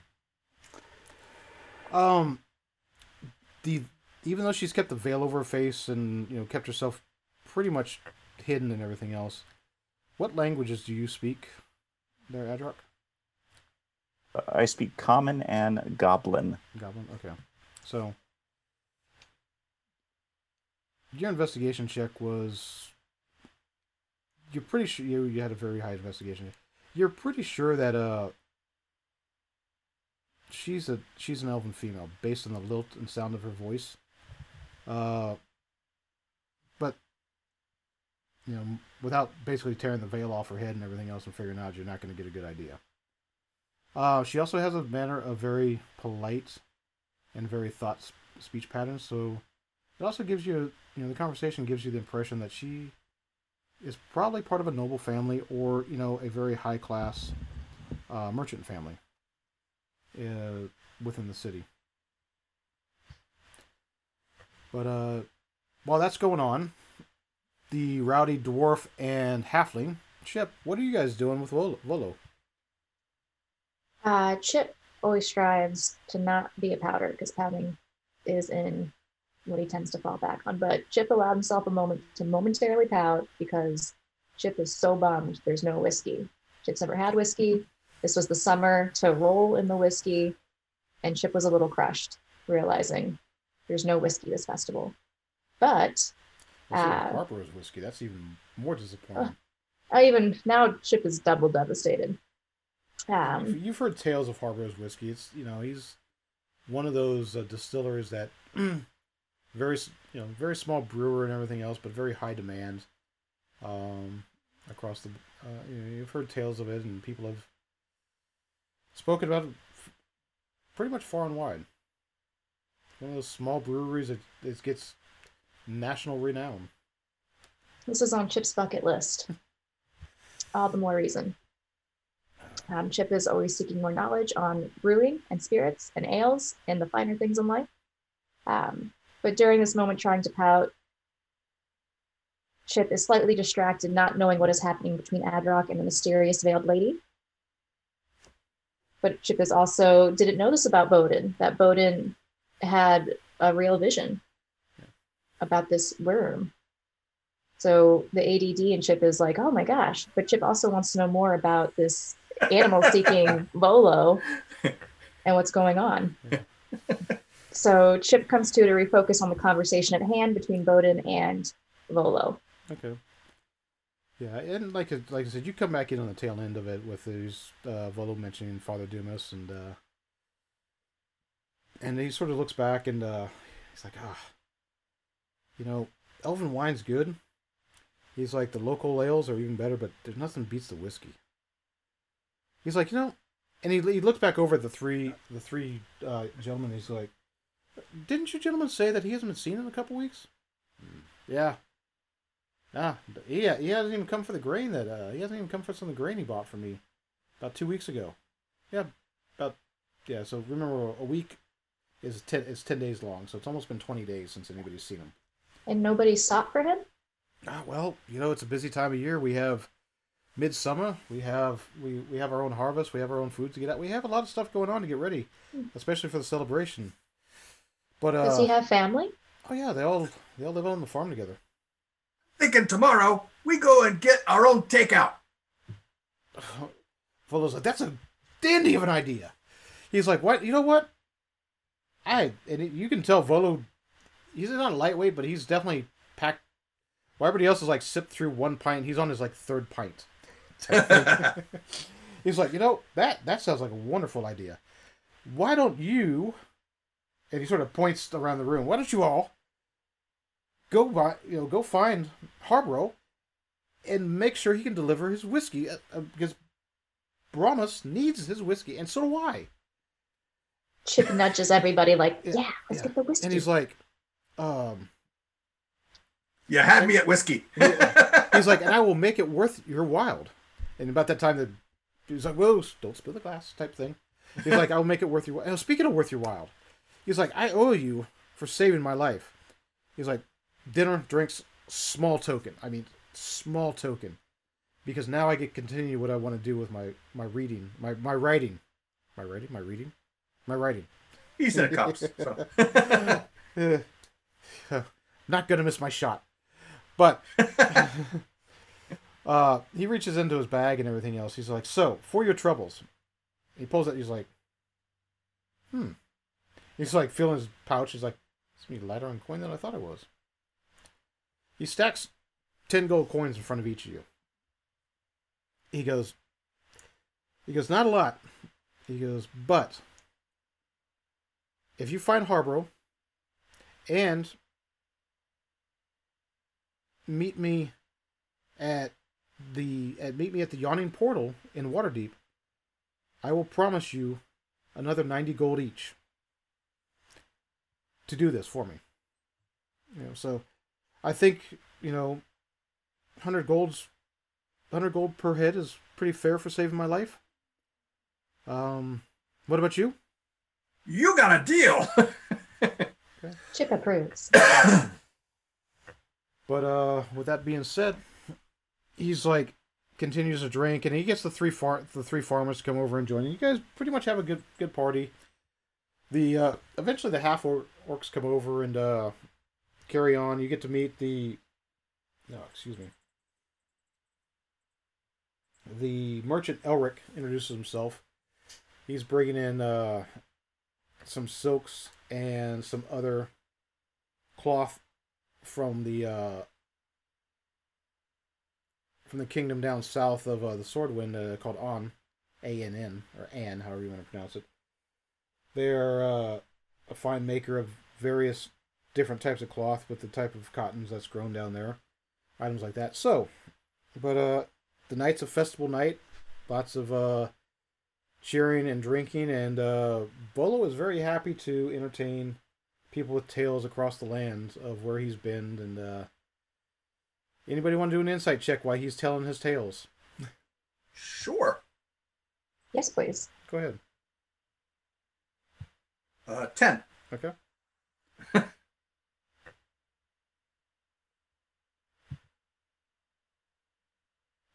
Is that investigation? Insight, not It's investigation. two up from it.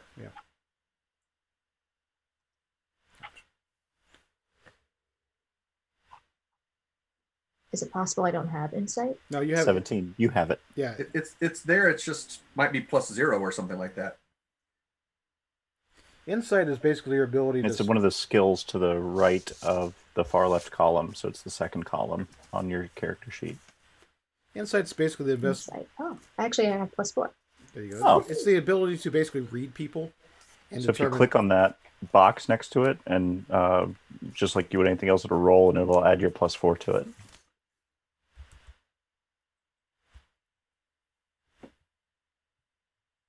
Eight plus four. 12. 12 total. Correct. Okay. so, you're. Uh, Bowden, you got yourself a 8, you said total? Oh crud! I just cleared it. yeah. okay. Oh, no, eleven. It was eleven. 11, okay. Uh, Both of you realize that Volo's tales are not untruthful, but they are definitely the. Uh, they do get. He does take creative. um He turns his speech up to eleven. yeah, he, he, he takes a he takes a, a creative leisure. I forget the actual term, but he create he, he creates a little bit more intriguing of a tale and keeps people's interest and everything else. And he goes on, Hyperbole. yeah, but all his stories have some shred of truth behind them, of experience. He talks about sailing down to Chult and uh, you know the getting to sail past the islands of the Moon Sea or Moon uh, Moonshae, the Moonshae What Islands. is what is Chult? I come from the mountains of the north. I've never even heard of this place. Chult, it is a uh, it's an island. It's a jungle island down to the south, about a week's a week's sail time. It's he goes. It's rolled by you know tribes of lizardmen. He goes and uh, there are there are some from the uh, he goes there are some from the cities up here that have tried to settle the coast and uh, claim claim they are in control of it, but he goes in truth no humans control Chult. It's all the lizards. Giant Huh. bipedal lizards that are very tribal, very loyal to each other, and uh, they can quickly take a dislike to the outsiders. But at the same time, if you if you win their trust and loyalty, they are fiercely loyal and uh, will treat you as one of them. Ah, so you made some good friends down there. I always make good friends in travel. Ah, excellent. So- well, not always. There there was a time of uh, you know what? no, That, that that's just uh, one of those. things- I don't want to talk about that one. That was bad. He goes, but yeah, it's a it's a wonderful jungle land. It's uh, some of the most amazing uh fruit. He goes, they've got this thing called a dragon fruit. It it's. I guess you would describe it almost like a pear up here, um, but the shape has nothing. The shape of a pear and the shape of a dragon fruit, two different things, but the tastes are it's got the same type of the the flesh inside is juicy and moist and and delicious in the pear, but the dragon fruit is so much more savory. It's so much just more delicious than you can ever imagine. He goes, it it I there was a time that I thought maybe I could uh do an exports uh of dragon fruit and have them shipped up into Waterdeep and sell them, but come to find out they they have a very short cycle before they spoil. It'll be very difficult to do. Ah, unless they were fermented. Hmm. Oh, my thought exactly. He's like, it's like I never thought of that. That might be an interesting approach. It's like there's lots we could do. You guys have some great ideas. And and you can see as the night goes on, he's uh his ability to hold his liquor is going down and down. Eventually, he needs help stumbling, dragging himself to his room, like every good storyteller. So, with that being said, you guys have a wonderful evening of listen to Volo, tell tales, the half orcs. If anybody wants to uh, place some bets on some arm wrestling or arm wrestle with them, they can uh, make a make some silver off the orc half orcs that are uh, acting as guards for the merchant. I'm in. Okay, so Ah, would you like to do some test of strength against the orcs? I would. All right. So, arm wrestling match with them. Uh, best of three rolls to see which way it goes. So this will be a strength check. Strength check. Got it. All right. So you guys sit down. The big one looks at you and he's like, "Hmm, you're stout enough." He's like, "This shouldn't be." He's like, "I should pin you in one." All right, all try right. it. What's the what's the ante? Uh, he throws ten silver on the on the table. Plank. Anybody else want to jump in? Chip Chip has got chicken wings, but Chip is so excited that to uh, be Bowden's cheerleader. All right. All right. You guys lock hands and start that. Yeah. You, you, the, you see the muscles flex. You see the biceps and the uh, forearms all flex and everything else. The, the you see Bowden's pec muscles sort of bounce a little bit under the armor. Give Bowden another drink. Another, another strength Some more check there, ale. Bowden. All right, here we go. Well, it was almost a 15. I hate my virtual dice. Uh, eight. Uh, you see the orc smiling. You see his, you start. He takes your hand, starts pushing it down. You you feel you get you get about that halfway down. And you're at that 45 mark, and you're feeling it, and everything else. He's got that big toothy smile coming up. He's like, "You're no match for me." Oh yeah. Give me another roll. Yep, here it comes. You can do it, Bowden. Here we go. Dirty 20. Dirty 20. You go, "Phew, watch this, and you guys go back to neutral. You're back up to the top. as you force his arm back up. All right, round two. Uh, you guys are straining against each other, so you both take a penalty of minus one. Or actually, give me a Constitution check to see Okay. If you take a minus that. Oh, ooh. he's going to take a minus one. I got a I got a 12. Uh, you're fine. Whoa. So his uh, is he rolled bad for his con check, so we'll take a minus one to his roll. Second roll. Round two. Here it comes. You guys are at the neutral starting position. You got okay. You did okay. yeah, he starts pushing. He goes, "Yeah, I'm letting you win.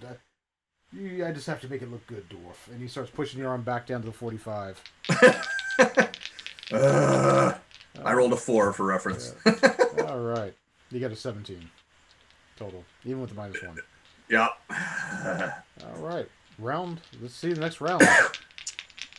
Chip's Where we- proud of you no matter what. rah rah. Are we conning again to see if we lose, No. lose another one? No, it's only after the first. It's uh, every odd round. Okay, here we go. Gotta gotta get get back. There it is. Twenty-two. Yeah, you're like, not only do you bring him back up to the middle, but you start forcing his arm back back down to that 45 where you're at, and you're smiling at him like, and he's got that look on his face like, no, it's not gonna. So give me a con check to see if your how your endurance is doing. All right.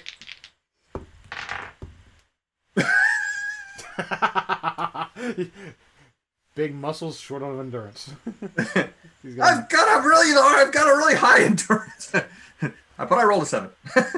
yeah, he rolled less. So you, Oh, good. he takes a negative two, and you take your negative one. We're both there, Yeah. sweat popping out on our forehead, Yep. veins You can- bulging all over the place. you can see him struggling to hold on, even though he's got you at that. You know, you got him at that forty-five. He's still holding on and everything. Give me another strength check. All right, here it comes. I swear I'm going to get rid of these virtual dice. I like to see you throw. I have never seen the probabilities. The probability rolls are oh, okay. A five. Oh, he. Oh, he. Now the pendulum swings the other way, bringing you down beyond the Back forty-five. the other forty-five. Yeah, and you're like struggling to hold up. All right. Give me another check. that's it. Ah, he won. What'd you roll? I got, I got a six.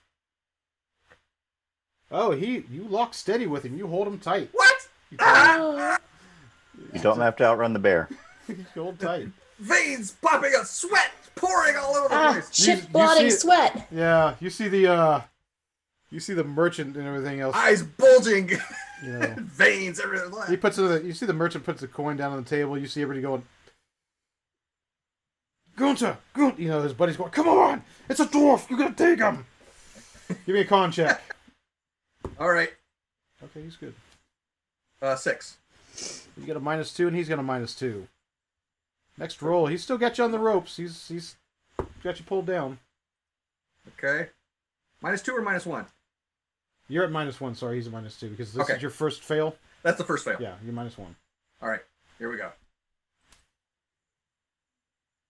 All right. That would be a 15 minus one is a 14. Ah, he's barely beat you, but he's still forcing your arm closer and closer and closer. Last roll to see if he knuckle. You tap your knuckles on the table. All right. Here we go. Oh yeah. Boom. oh. What you roll? uh, I rolled a two. Somehow, just barely manages to beat. Just it's one of those. He's struggling, struggling to get you down. It's like you can feel that if one last pull you could do it, but you know with that that effort to you know sort of relax and then bounce him up. You bounce your knuckles off the table, and it's like. Ah. Put her there. Yeah. Oh, you're a strong laddie, you are. yeah, so so it's good drinking and friendship and everything throughout the night. And uh, at some point, um, after the sun sets, the covered female goes up and van- and you know takes takes her leave up to her room. The merchant does the same thing. Volo basically needs to be carried to his room. Uh, Right. You figure. Fireman carry. Yeah.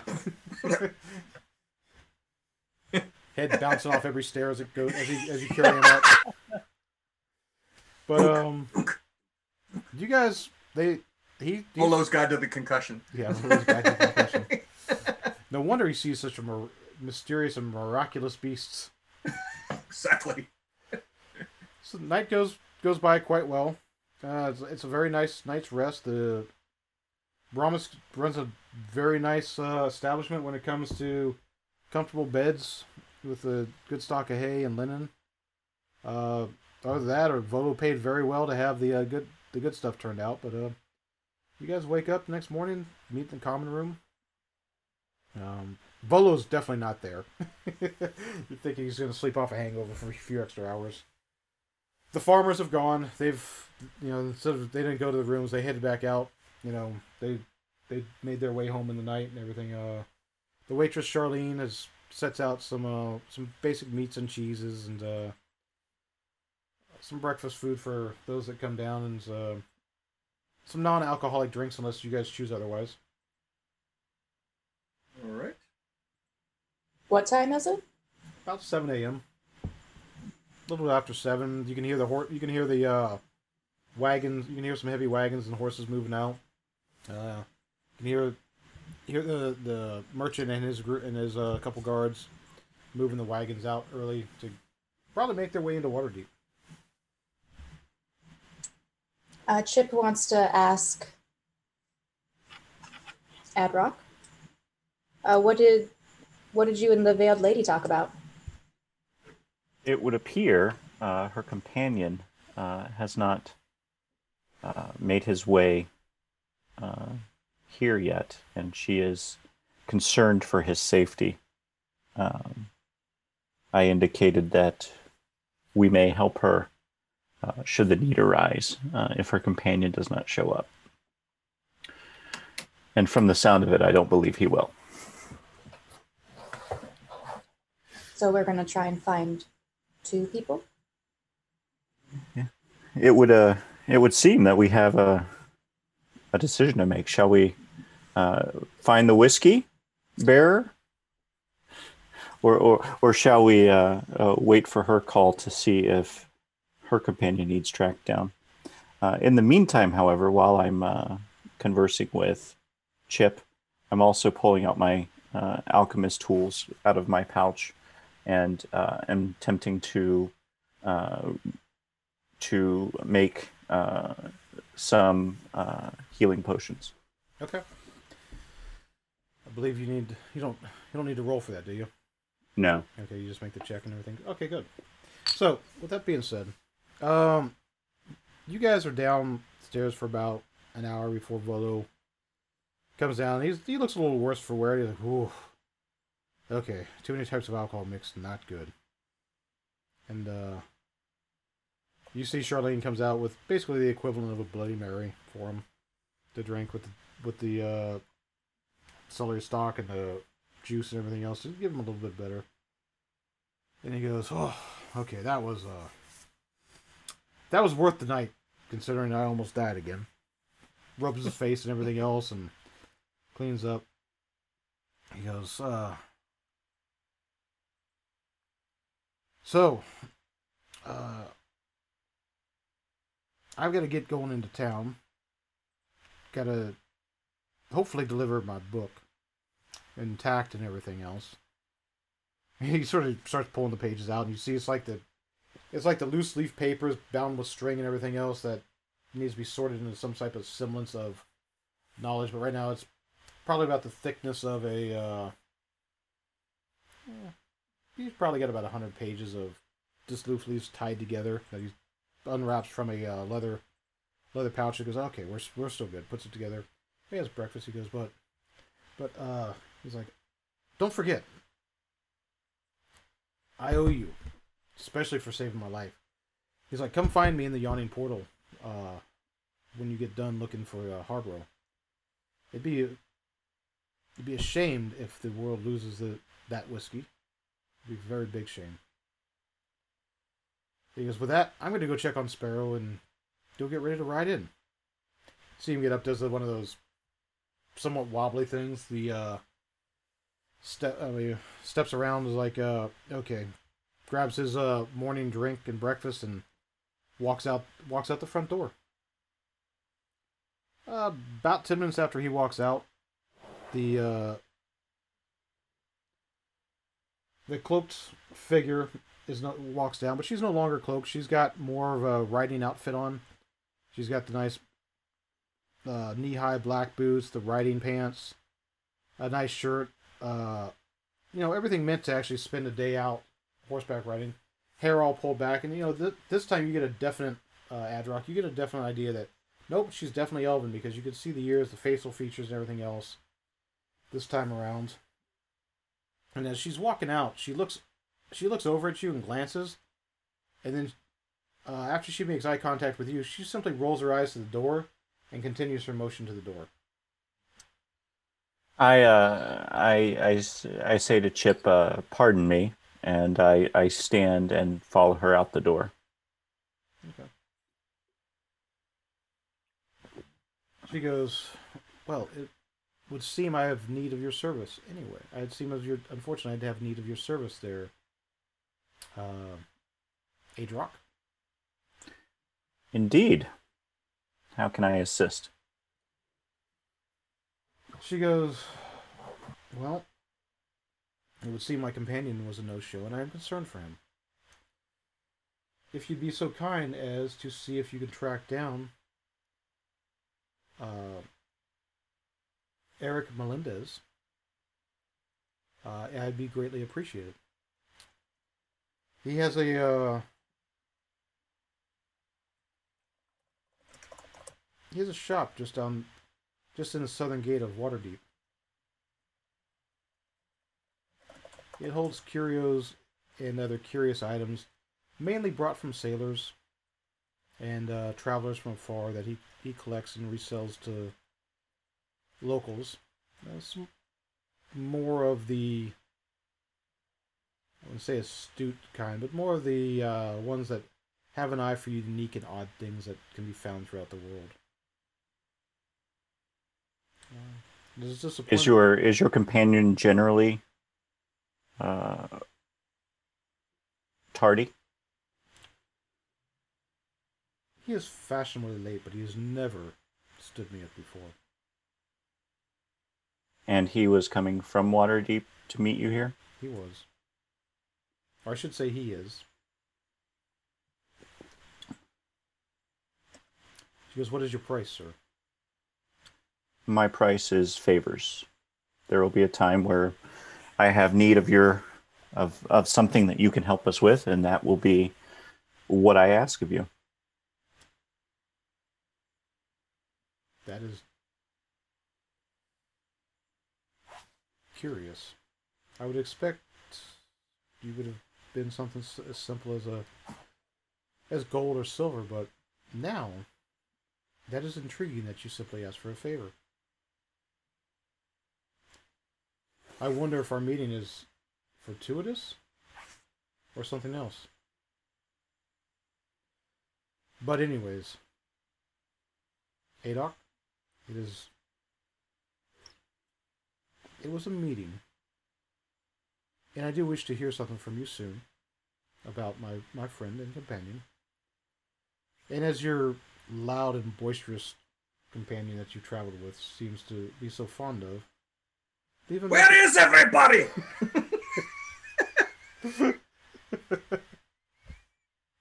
you see Chip hanging out downstairs, but Adrock's nowhere to be found. But he goes, "Well, not that one, but the the human one."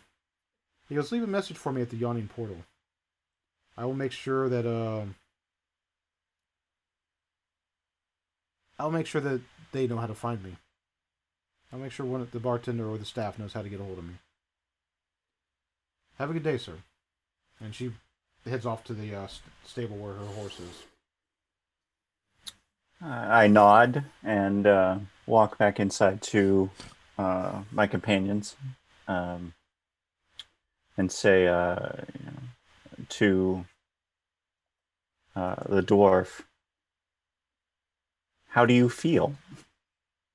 A little sore, but other than that, not too bad. Luckily, this ale's pretty weak. Yeah.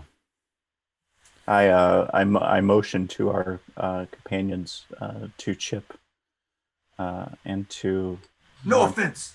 Bow, Bow, Bowden. Um, and I, I, I lean over and, Like and speak uh, in, quietly, and I say, it, it would appear uh, the hooded lady uh, has need of our services after all. She would like for us to uh, locate her companion. He is a merchant from Waterdeep. ah, good. I was heading there anyway. How about this? Apparently, the whiskey's on the way to Waterdeep. Let's go check out the whiskey and then head on up the Waterdeep. Is the um, so the the the distillery is uh, half a day's travel uh, towards Waterdeep. Aye. Then so Char- uh, Charlene pipes in. She's like, uh, not not really, not exactly. It'll take you a little ways. Make your trip to Waterdeep a little bit further, but uh, he's uh, a little bit more on the eastern reaches of uh, what's considered under the control of the uh, of the Waterdeep, but not mu- not too far away. And that's where you hear Broma speak up. Are they actually? Are they going to look for Harborough? And she's like, Yeah, they are. Back and forth. He goes, Well, tell them to bring my barrels. Your bells? Hmm. Barrels. Oh, he wants his whiskey. well, I don't know if we're coming back this way. Well, tell Harborough that he's like, well, if you do find Harborough, at least tell him to to make us a top priority for the shipment. of course. You know, it's only You can, seven days. You only can have whatever's left. even you, good friend, could not drink all of all of the the kegs or the casks that we have being delivered. Challenge accepted. Ooh, I'll help. He's Old like, halfling. given that uh, midsummer's only seven days away, be a disappointment not to be able to celebrate with a his good batch and the Shieldmeet. The, uh, once every four years, he had a special batch brewing for that. Aye. So And we gotta make sure that lady's boyfriend is found too, wherever the heck he is. yeah. so, with that being said, it would seem like you guys have uh, a couple different choices to go about your business, but Literal marching orders. But before we do that, why doesn't everybody level up to level two? Woo! All right. And given that you guys got a mysteries to uh, a couple mysteries to put in your hands, I'll uh, we'll go ahead and wrap up the session there, and we'll uh, figure out a time for the next meeting and uh, continue on to with the mystery of the missing whiskey and the and they lost and they lost elven companion. Gosh, Scoob! Chip has warm and fuzzies. We're going to help so many people and possibly get whiskey. All right. Well, Thank- thanks, Gary. Thank you all for, for allowing me to tell a story. Yeah. Thank you for allowing us to jump in with periodic Oh. shenanigans. Thank you all for teaching me. oh, definitely a pleasure. And thank you for tolerating uh, my ongoing horrible accent. Oh, I do my best. And so ends episode one. Tune in next time to see how our adventurers solve the case of the missing Harborough whiskey. Will they be able to find the elf's missing companion? I'd like to thank you all for listening, and please look for episode two in two weeks.